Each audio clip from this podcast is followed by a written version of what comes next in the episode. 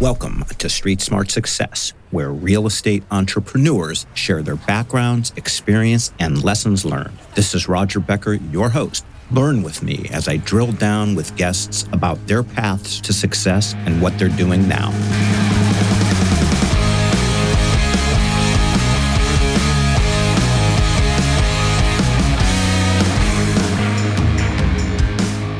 We have with us an animated, wonderful woman who I've been having just the greatest conversation with. Uh, I cannot wait to get into the nitty gritty of what she's done specifically in multifamily real estate. She is a firecracker and a doll. I'm going to tell you, she is the president of Kahuna Investments. She is Shelley Peterson. Shelley, welcome to Street Smart Success. All right. Hey, Roger. Thank you. And then I am super excited to be here today. And I just can't wait to get started and dive into one of my favorite topics multifamily investing. I love it so much. It's life changing. Okie dokie. Well, before we get to that, uh, which is what we we both totally want to talk about, tell me the Shelley Peterson background. I think you went to college in Oklahoma uh, which is that's right. Not everybody goes to college in Oklahoma. A lot do, but give me the Shelley the Shelley Peterson background story. I would I would love to. So yeah, I was born and bred in Tulsa, Oklahoma. My husband always says everybody thinks Corey is country or Shelley is country, but I will tell you, I actually am a city girl. So I grew up, I grew up very poor, Roger. So my mom was an immigrant, migrated from the Philippines, and um, she never taught us her language. She always wanted us to know um, English. And she said, You're an American now, you're born here. And so we grew up very um, humble, humble beginnings. And, you know, the goal with Mama Lucy, she said, you know, and this is with any Asian uh, uh, household that's out there, they always want their kids to grow up, go to college, and be a doctor or a dentist or a lawyer, someone that's a high professional job. Well, that wasn't my story. I ended up being a registered dietitian, graduated from the University of Oklahoma. I'm a big Sooner fan. And, um, and I lived out with my mom, the expectations of Mama Lucy. You know, I got a master's degree in science.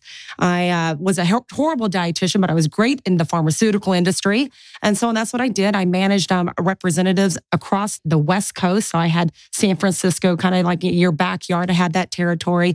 And, you know, from there, I learned how to really get good at talking to, to doctors, specifically in the women's health industry. So that's my background. Now, I will tell you, um, real estate was not my first love. Okay. I came into the multifamily space kicking and screaming. So, for those that don't know our story, our the name of our company is Kahuna Investment. I run it with my wonderful husband, Corey Peterson.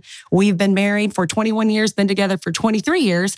And 23 years ago, we went to our favorite island in Hawaii. It's called Kauai. It's the Garden Island. Have you ever been there, Roger? It's it's it's fantastic. I have been there. And so you know that it is like Jurassic Park when you enter there. So you know, Corey and I, we've never uh, actually traveled much growing up because he was poor too. He comes from Missouri. And so, you know, you had two people that got this amazing opportunity to go to Hawaii. His mom paid for the trip. And at the time, she was married to a guy named Bruce. We call him Bruce Wayne. He wasn't Batman, but he was loaded. And this guy had an awesome house on the beach. I mean, we're talking a, a you know, majestic mountains behind his house. We have, you know, beachfront, waterfront property.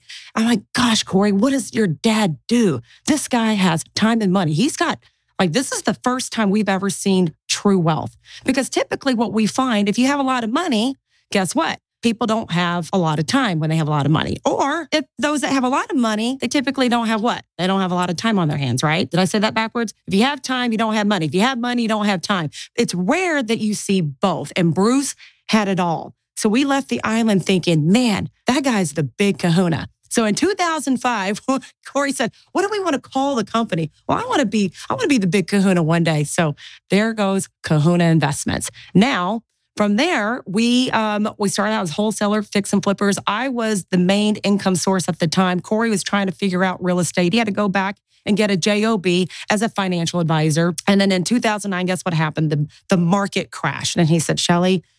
Everybody's 401ks are 201ks. And he said, My heart left the building.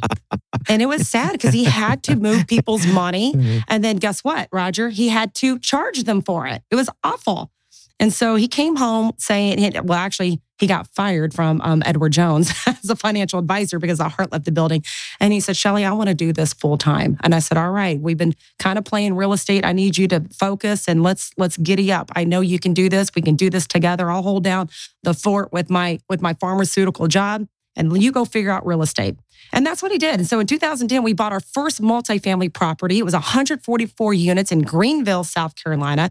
We bought that property for 3.2 million. We raised 1.4 million of other people's money. We call that OPM. We held that sucker for five years, Roger. We operated it. Um, that's a fun story. If you ever listen to Corey, he has a great story behind his our first deal. And then in five years later, we sold that property for 8.6 million. Holy cow. And we had 75% ownership in that deal. And guess what? At that time, um, for the pharmaceutical industry is always there's one thing that you have to be really good in pharma and for those that, are in that industry they have to be really good at interviewing because they're always downsizing or they call it salesforce optimization. That's a polite word of saying you're going to get laid off right? And so at that time he said shelley i would love for you to you know not go back into the industry.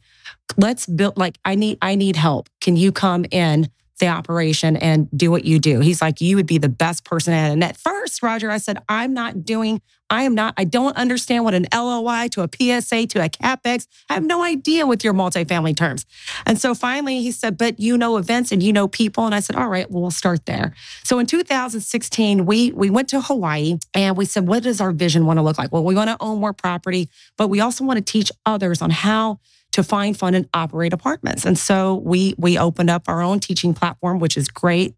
And so we did it in mind for folks to like, if you're new in the industry, how do you go from point A to point Z, right? And so, and that's what we did. We created the platform. So I started running our events. And guess what, Roger? Because I ran the events, I actually got smart in the multifamily space. I'm like, oh, I understand on how to raise capital. And we raise capital a little bit different, just so that you know, we call it the Kahuna six and six method. And I can we can certainly talk more about that because the industry teaches you a different way of raising capital. They give up a lot of uh, a lot of the equity. And so everybody they come to us and they say, well, how do you guys raise capital? And we raise it to such a way where everybody wins. It's a it's a beautiful thing.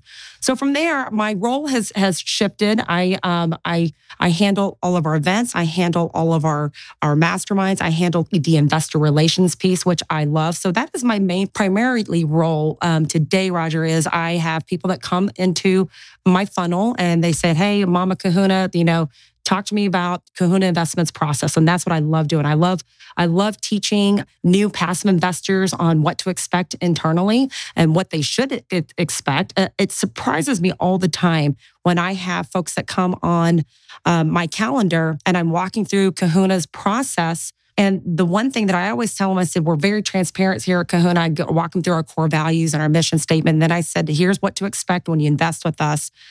And then I show them what's called the financial dashboard. It's a monthly reporting and it's about 200 pages long on the property that they're invested with us or their partners with us in. And I say, now you've been in other deals with other operators. I go, do other operators show you the bank statements and the full accounting? And you will be surprised, Roger, how many operators do not even show the full accounting. I mean, if you were to, if I were to pop up my screen, I could show you right now. You would see the bank statements. You would see all, every check that's written. As a partner with us in these deals, you should be getting that information. And then on top of that, you know, where do you find information? You go through the investor portal. So everything is very streamlined. I will say the one thing that we do really well at the company is that how we onboard our investors and then how do we walk them through that process. And there's so many operators out there right now that are just doing such a huge disservice. And it makes me sad because as an industry, we got to get better. And that and, and the reason why I say that, Roger, is because there's a lot of people, a lot of folks that are working their nine to five that have all their money in the stock market. Now, I'm not knocking the stock market. I just, I'm a huge component of diversifying your portfolio. And if you're at, and if you're close to retirement age, we don't want another 2008, 2009, where half your portfolio, like I said earlier, becomes a 401k, now a 201k. So real estate is such a wonderful, wonderful option to diversify your portfolio. And not only that, but just to get the nice tax benefits that are with uh, multifamily investing. All right, I've, I've said a lot, Roger, and you're looking at me, you're like, oh gosh, Shelley. I got questions for you. I do have questions. It's all good. And I'm going to ask you a question that nobody else asks because that's I, I ask. I'm just curious about things above and beyond real estate. How does your mom wind up from the Philippines to Tulsa?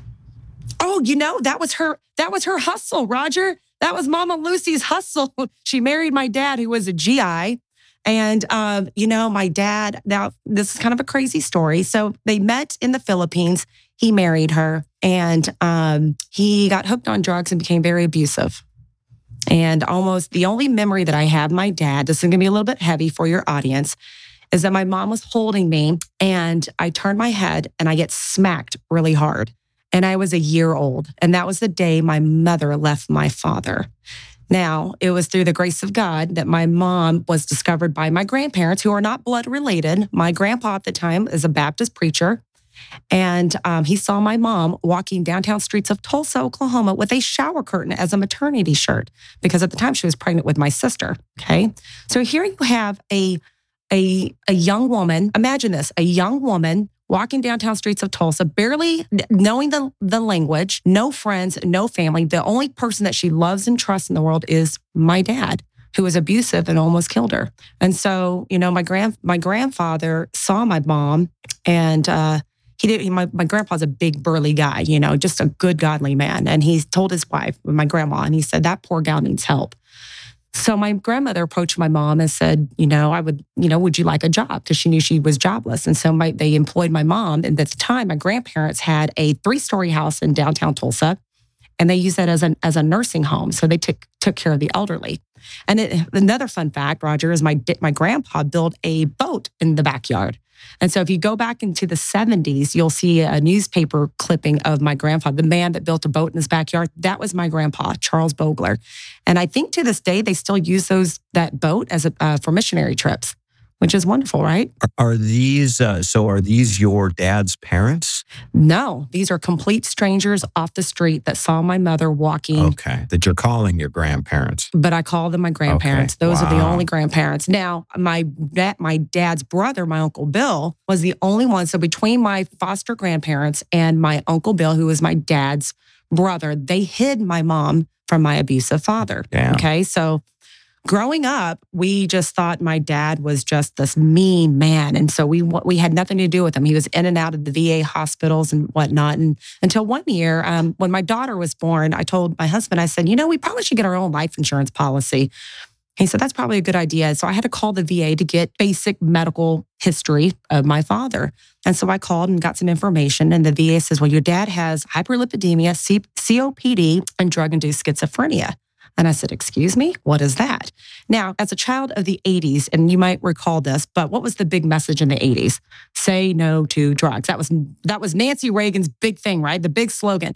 But it was more so in my household because there was a medical reason behind that. So my mom was adamant that my sister and I would never ever do drugs because of the medical history with my father. So I called Mama Lucy and I said, Mom, I said, you never told us that our dad was drug induced schizophrenic because you know now i'm looking at him in a different light. He's not only just you know this was a medical condition. He was really mentally um, disturbed right? So and so with her filipino accent she said oh yeah honey i told you your dad is crazy. I was like you would say that but i didn't really truly understand as an adult. I said so yes he, he was he was mentally ill. And you know i always re- look back at that and think gosh what would have happened? What would my life look like if my dad was not um, schizophrenic. So, you know, we see a lot of, we, this is a whole side conversation, but you see a lot of mental um, illnesses in our country today. It's almost, and I asked my daughter, I said, Faith, why is it there's so many people that are anxious and depressed and this and that?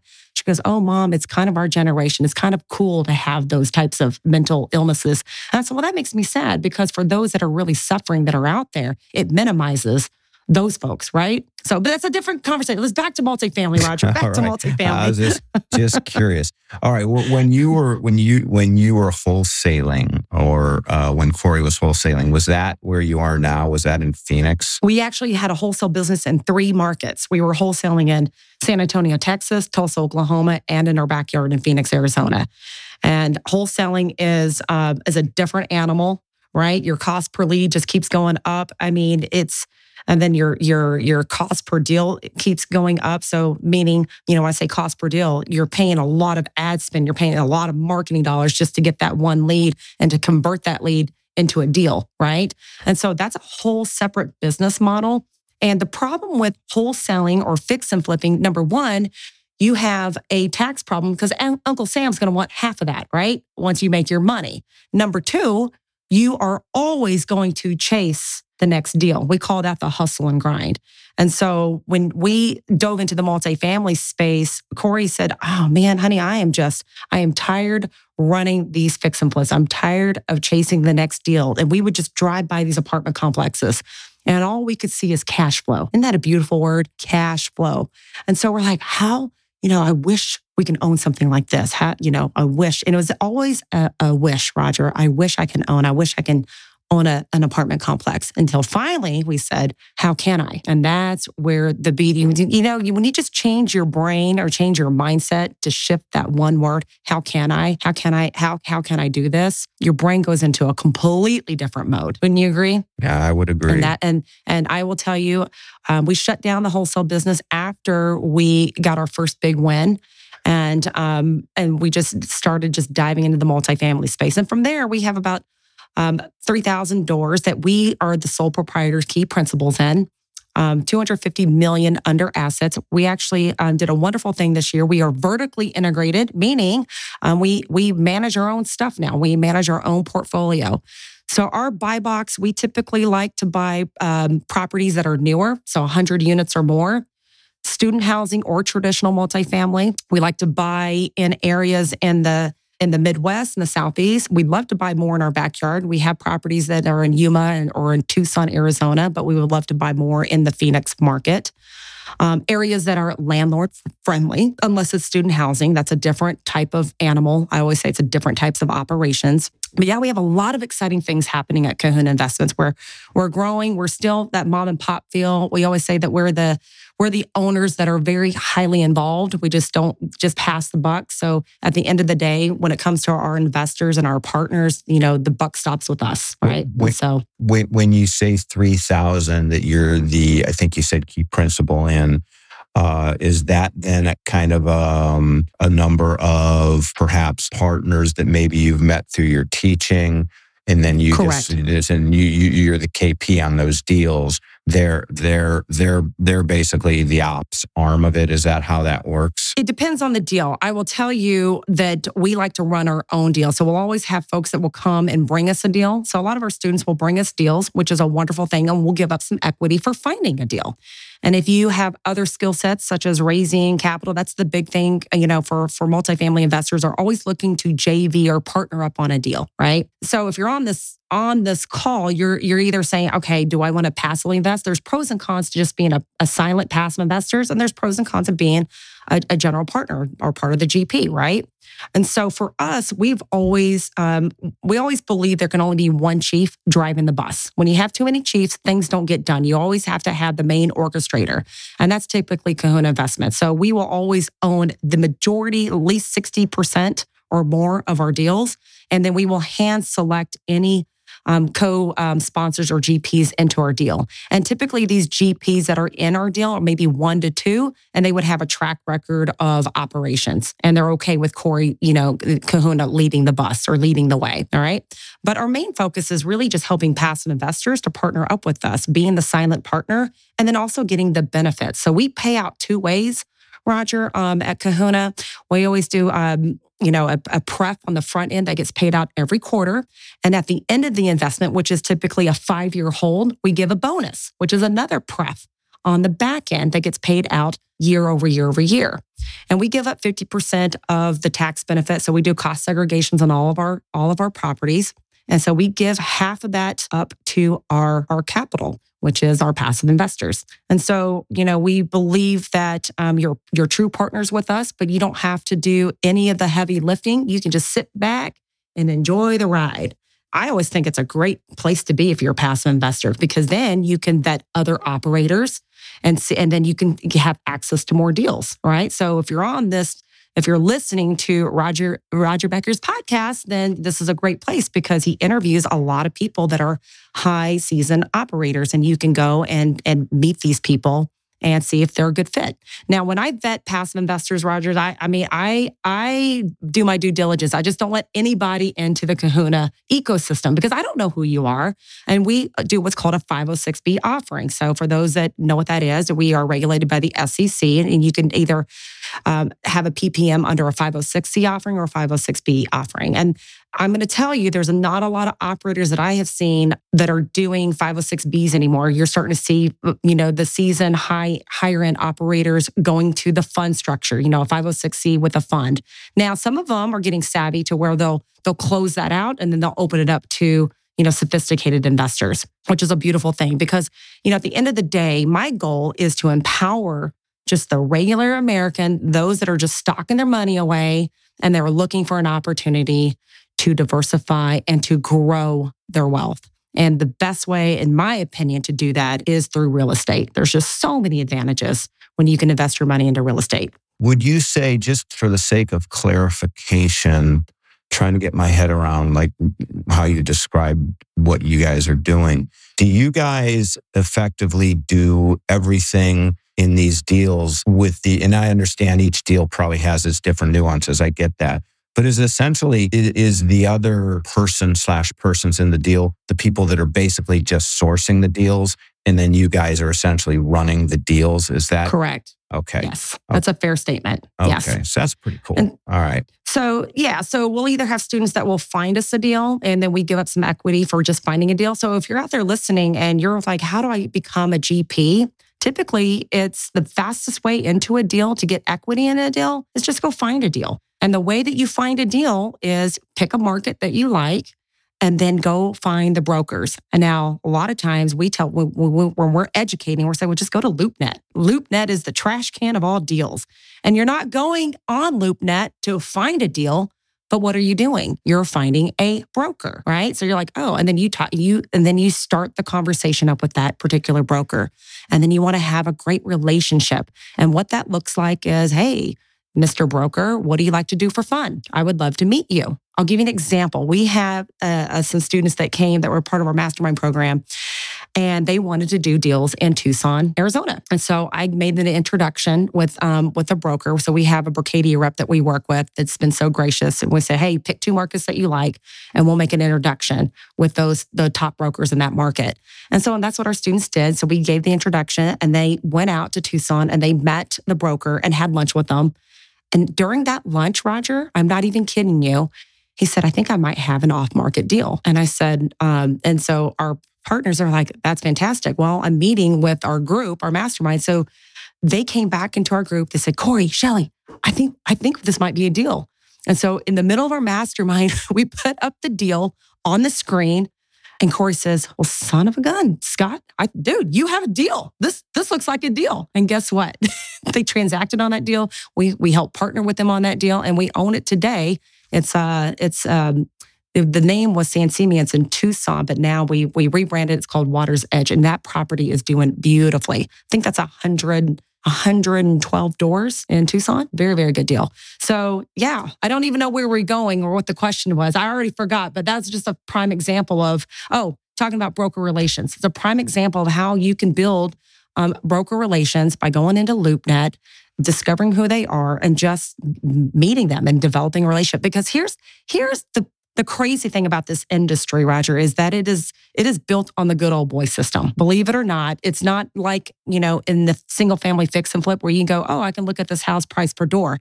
In the multifamily space, it really is who you know and getting in front of those and getting in front of those key players and building relationships. Because by the time a broker puts a puts a property out on LoopNet, it's there's a reason for that most of their prime choice off market deals are already going to people like Kahuna or some of these other big operators that have developed these relationships. Because you know why, Roger? Do you want to know why? Because they know that they can transact. They know that they're going to be able to close. And guess what? At the end of the day, I love I love you brokers, but at the end of the day, they want to get paid, right? It's that simple. Crazy game, huh? Crazy game. Makes sense though. What are you looking at in terms of vintage these days? So you said 100 units and above. What vintage exactly? So, so vintage, our vintage and our buy box, we we like buying property that's built in the 2000. So the way that we, so we look for we our our business model is we like to buy on cash flow. We look for fixable problems such as deferred maintenance, bad man, bad management, bad tenants. Those are things that we can easily fix internally. Now you'll see other operators who whose business plans are a little bit different. Maybe they like value add. Maybe they like the heavy lifting. You know, maybe they're uh, more of a wholesaler fix and flip and they're going in to fix the property and then they sell it to, you know, a small family office or someone that um, that can go in and fill it up. Maybe that's not their that's not their business plan, right? So if you're out there vetting other operators, you got to see what their buy box, we call it a buy box. What are they looking for? Where are they investing in? You know, what is their what is their typical business plan or how do they execute? Right? And do they have the means to execute on that business plan? Meaning, do they have the people in place? You know, what does that look like, right? And so for us, we we believe in cash flow because cash flow at the end of the day will always set you free and you find other areas where you can increase the NOI the net operating income at the end of the day.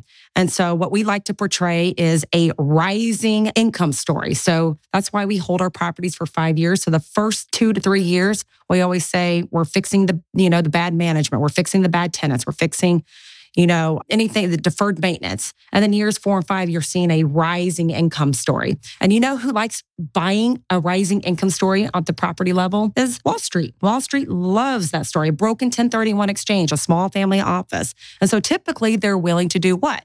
Overpay. And that's what was the case for our Yuma property, which was 152 units that we bought about four years ago. Now, this plan was to hold it for five years, but we were able to execute the business plan within three years. And we got a stupid, ridiculous offer. And we said, sure, we'll sell it. We bought that property for nine million and um, we held it for three years and we sold it for, you want to guess how much we sold it for? 13.5. 19.2, my friend. where, where was this one? This was in Yuma, Arizona. I thought you said that. How many units? Yuma. what the heck is in Yuma, Arizona? it's agriculture. They have a Cracker Barrel, which is wonderful, but it's an agricultural town because it's really close to the Mexican border, right? And so they grow a lot of lettuce out um, in Yuma. There's a lot of farmland. So it's an agricultural town. And when we bought that property, it was really interesting because the that property was suffering because the rents were on a six or seven month um, time period because they were renting it out to executives. So they were having a hard time with the consistency of a 12 month lease. And so when we took it over, like, okay, well, we're going to exit that that model, and so and we just got regular renters in there that that were good renters and that had long term rents, right? And it was a simple fix. And we put a little bit uh, in the deferred maintenance. There didn't need much, needed to be done at the property level. But that was one of the big things that we had to fix was just making sure that rents were consistent. And that's what we did. How many I units? think it paid off. How many units was that? That one was 152 units. Got it. And what year was it built? Gosh, I don't even know. It's so funny. We have um, pictures of our portfolio all over. We had our big open house yesterday and had an investor go, Which property is this? I go, I, I don't even know which one that is. That's a good thing. Like, I don't even know. I, I stay out of operations, but um, I, I want to say that one was built. I don't quote me. I think that one was built maybe in the 80s okay. or 90s. Got it. So the oldest property that we own is in Slidell, Louisiana. That one was built in 68. And that one, that one got hit by Hurricane Ida. So that one, that one was a doozy. That one we're still struggling with. So I'll, I'll tell you the good, bad, and the ugly, Roger. You tell me which one you want to know. I'll tell you worst case, good case. But that one there got hit by the hurricane, and we've been battling the insurance company for two years now. Two years. They don't want to pay out. So that's the other thing we have to think about. All of the insurance across our portfolio has gone up significantly. We have a property in North Carolina I think we were paying a hundred grand for insurance, and I think that went up to three hundred and ten thousand. So that so buyer beware that like and and no one you know how do you forecast that in your underwriting? You know that's in in our history we've never seen that. You know maybe a ten percent increase, but never a 200% increase. Good grief, right? It's been higher. So- it's been higher in Florida. Oh, yeah. The poor Floridians. Yeah, they're getting hit hard. Yes. So, Do you um what have you guys typically, Shelley, done around debt? What kind of products? um, I mean, ideally, we like what Freddie, Freddie and Fannie, if you can get it, right? But what, what I'm starting to see in the industry, quite frankly, are people looking for deals with assumable loans. And so we just got a deal that just came across uh, in, in Kansas that we're looking at, and it has an assumable loan for you know, for the next four years. Now, so if you can find that type of debt, like cheap, you're not going to find cheap debt right now. Like everything, if you're in a bridge bridge loan or some of these high, you know, we're, we're seeing a lot of in, investors or operators are like, man, this is this is killing me. What what used to cash flow now I'm paying to the bank because my interest rate is 10 10% or more, right? That's expensive money. I'd rather go and pay my investors, you know, you know, that money and then we can all benefit but it's almost cheaper to just find just folks that are willing to invest with you. You know, we do what's called a we do a six percent pref. That's that's great. For in my mind, I'm like that's really good. That's on the front end, and then on the back end, we'll do anywhere from six to fourteen percent, which is fantastic. And you know, with that, we can we can beat the stock market all day long and and have a nice, consistent, predictable outcome, right? But as far as debt, that's tricky. I would have someone like um, a, a loan officer to talk more about that. I am not that is not my skill set my friend i'll be quite frank with you. But i just know that that that is a true issue. And you need a good um, team member on your side. We use a guy um, from Berkadia that sources all of our all of our debt. And we tried we you know if you can find them through the credit unions right? We've ha- had good success with with those guys. But yeah have a good person to to source your loans and see if they can find you the best debt i hope that answered your question It, it does, and I appreciate it. Um, you said you are now vertically integrated, and, and when did you become vertically integrated? in And I guess- 2023 okay, and so you guys were then just doing third party Correct. prior. And so, what was Yes. how would you characterize that experience dealing with third party for a fairly long, you know, for eight or nine years? It sounds like because you started really ramping up in 2016. We have gone through several management companies over the years, Roger, and I will tell you, in my experience, and if you're listening, you're a management company, God love you. They all suck. they all truly suck. Because you know why? They are going to fee you to death. And typically, the alignment between the owners and the staff and the management company are misaligned. So, I'll give you a perfect example. Um, we've gone through several over the years. We've had some good ones. We had some um, not so good ones. But for student housing, because it's a different operations, we decided we were going to hire the biggest and baddest in the industry. And I won't say names, but they're known for their student housing operations. And the portfolio was starting to suffer. And we're like, what is going on? So finally, we had to wrap our brains around this and we're like, this isn't working because the staff, they're like, well, we're employed by this third party management company, but the owners is telling us another, right? And so there's misalignment number one. Misalignment number two is that typically with these big management companies, they're in cahoots, and I shouldn't say this, but maybe they're in cahoots to certain vendors. So please explain to me how our 632 bed property in Pennsylvania last year we spent, Kahuna spent $310,000 in turn cost. You know what turn cost is? So that's an operational term. When the students move out of their apartment and they come back for the fall season, we have to do what's called turns, get their units ready. So that's, you know, plug in, you know, putting in the holes in the walls, uh, paints. So this company that we use, they had third party vendors and they were we are paying a premium for people to paint the paint the units or to fix the units. Um, the, the turn cost was astronomical. When we vertically integrated, we're like, no more inefficiencies, no more, no more high spending. Why can't we not do this stuff in house? We have awesome maintenance guys that are willing to do it, and they could probably do it better. And that's what we did. We empowered our people at the property level. And we our turn cost for that one particular property, that 632 bed I was talking to you about, we did it at 100,000 versus 310,000. Nice. Big big difference, right? So we believe at Kahuna Management. So our our uh, slogan is Aloha Spirit, uh, expert management with Aloha Spirit is Kahuna Management, and we just manage our own stuff, Roger. So we we do not third party out with any other owners because we always believe it can be just, you know, we're firm believers of one person in control and one person running the ship. And so and that's what we truly believe in. And so, you know, at the end of the day, our investors are counting us or counting on us. So if our management company is not doing a good job, we have to find a solution to where we are going to get performance. And so who can do it better? It's, it was either spending a million dollars in management fees or hiring the right people. And that's what we did. We hired the right people in house. Um, our, our, our controller, Devon, she was on Corey's podcast uh, recently. She has 30 plus years of experience in property management accounting. And so we now we have an accounting department that handles all of our um, all of our monies. And so the next step is is to have you know, instead of having the property managers putting in invoice, it's going to come to corporate. And we're going to have true accounting where they know how to code these invoices, right? So a lot of times, you know, your property managers, you don't want them with their head down and doing busy admin work. You want them out in the property making sure that they're talking to our vendors, making sure they're doing goodwill in the community, especially with student housing. You want to make sure that you're visiting the colleges and talking to the um, the president of the attendance, right? What marketing efforts does the college have to increase attendance? How can we partner up and and, and have goodwill? right? They need to be walking the grounds, making sure that, you know, we're practicing clean, safe, disciplined properties at every at every one of our properties. And that's what we believe in. So yeah, with that one property you were dis- discussing, I think and you said in Pennsylvania, A, is that correct? And B, what college? It's SRU, Slippery Rock. and I will tell you, oh man, I have a picture of it. It is a beautiful property. Oh my gosh, I love it. It looks like a little Harvard Ivy League. Just, uh, you know, if you ever go out to the East Coast, it's just so pretty, very different from Arizona. You know, we got different shades of brown in Arizona. That had shades of green and lots of trees, and it's just spectacular. So, for those that live out in Pennsylvania, you guys are very lucky. It's just beautiful out there. So, yeah. Okay, well, I'm rooting for Slippery Rock. I'm rooting for Slippery Rock too. so, so do you? So mm. you do you see yourself expand, continuing to expand in student housing?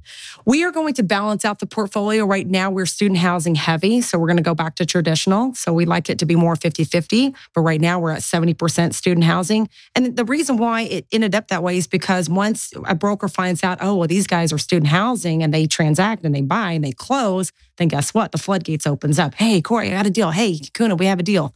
You know, do you want to, do you want to buy this one? Which is a great, it's a beautiful thing, but we we had to say stop. We want to we want to diversify our own assets in the portfolio into different asset classes, right? So I would like to buy the goal for 2024 is to look for property in our own backyard. So we're going to be focusing our efforts more in Arizona and in the Midwest. So that's what's going to be coming up soon. And we are going to be launching our first um, Kahuna fund, which is going to be wonderful. So instead of being uh, tied as an investor, tied to one property, if you get into the Kahuna fund, you'll be tied to multiple properties. So that so now you're diversified um, within your portfolio, which is a beautiful thing. So we're super excited to roll that out, but that's not not quite here yet, Roger. Not quite here yet. It's, con- it's coming, be. but not here. Would, would what what percent, um, Shelley, of your po- portfolio would you say you're partnered with somebody that brought you the deal or some variation of that? As opposed to just what Kahuna is doing, just you and Corey, where there's no partners? Well, that's a very good question. Majority of our deals, we do have partners. So I will say that because they've come from students, and that's a great thing. So we're like, well, why have a podcast? Why have a teaching platform? It's for that reason, right? So I'll be frank with you, is to find more deals and to find more passive investors to help us fund these deals. And that's why you have a platform. Um, and that's why you teach and coach and educate. And so, yeah, majority of the deals that have come across our board have come from our students. And it's a beautiful thing, Roger, because you know, this last deal that we did, that 632 bed, it was a $40 million purchase. It came from a student and they, this was their first big deal, their very first. And they thought that, that we couldn't take it down. They're like, oh my gosh, there were moments where like, are we, are we going to be able to close? This is a big, hairy monster of a deal. It was a $17 million raise, right? And so I said, we can do it. And we closed on it. And I will never forget our partners. They were smart investing. These guys are wonderful. They have an IT background. Um, Matt and Tina, if you're listening, love you guys. But um, they they found this deal and we all transacted and we're all winning because of it. And when we sell or exit that deal, we're looking to, you know, conservatively, you know, as a $40 million purchase. When we bought it, it appraised for 43. But if we hold it for five to six years, it's going to be worth 68. Now the goal is to sell it for 80. That's that would be the goal.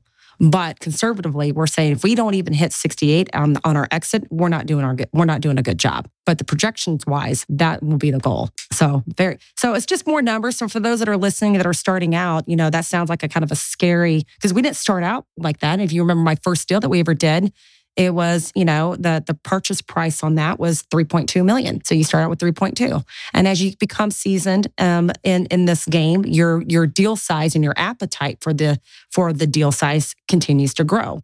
Um, it's the same fundamentals. It's the same process. It's a lot of work just getting a deal under contract. Let me tell you it is it's a lot of work but, you know, whether you're doing a $3.2 million deal versus a $40 million deal, the nuts and bolts are, are still the same, right? It's just more zeros at the end of the day.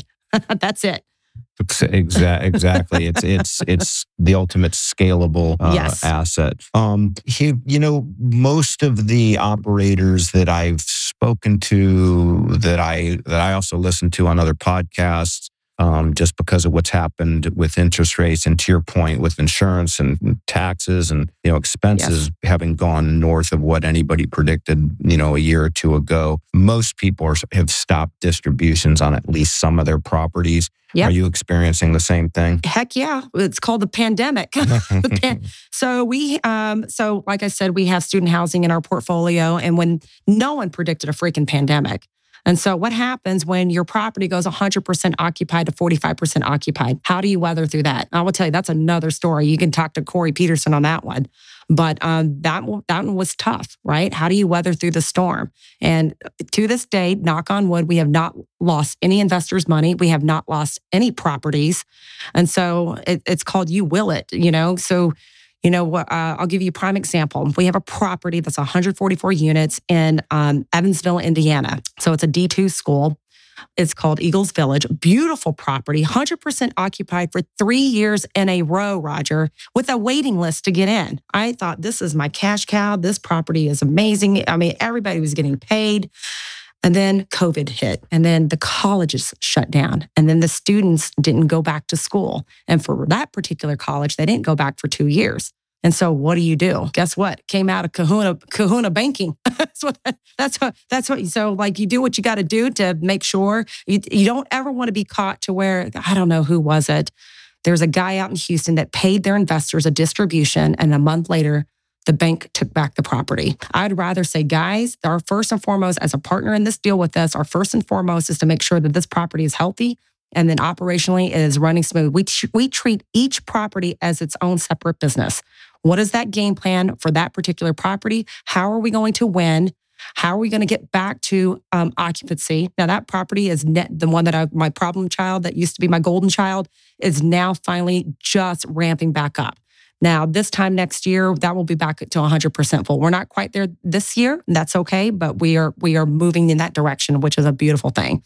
And so, you know, it takes good people at the property level. And so we always believe that we hire A players within the Kahuna organization. We have a whole system within, within our culture, how we find the right people.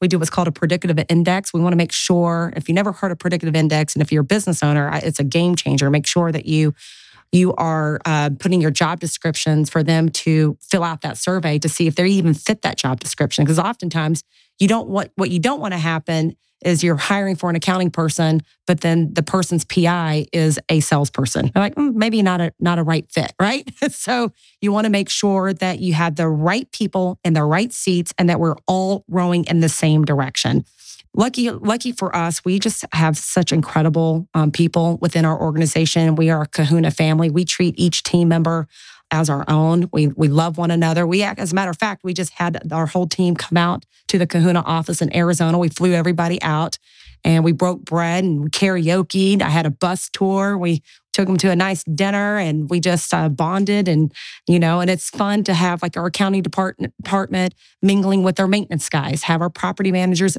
mingling with you know with the maintenance folks and and vice versa. So that's a big that's a big part of our culture okay? Sounds like a fun event what what would you say you you'd mentioned earlier, you know, good, bad, and ugly? What would you say are the biggest mistakes that you made? Biggest mistakes? That might be more for a Corey for a Corey question, but internally, I think just um, hiring the wrong people. We had a gal that was uh, that came through our process, and you know, um, I would say that you want to if if you have not the right people in your organization, my advice is get rid of them quickly because they'll be like a cancer and it and it grows. It's the people component that's going to make or break you in this business, and that's really with anything in life, right?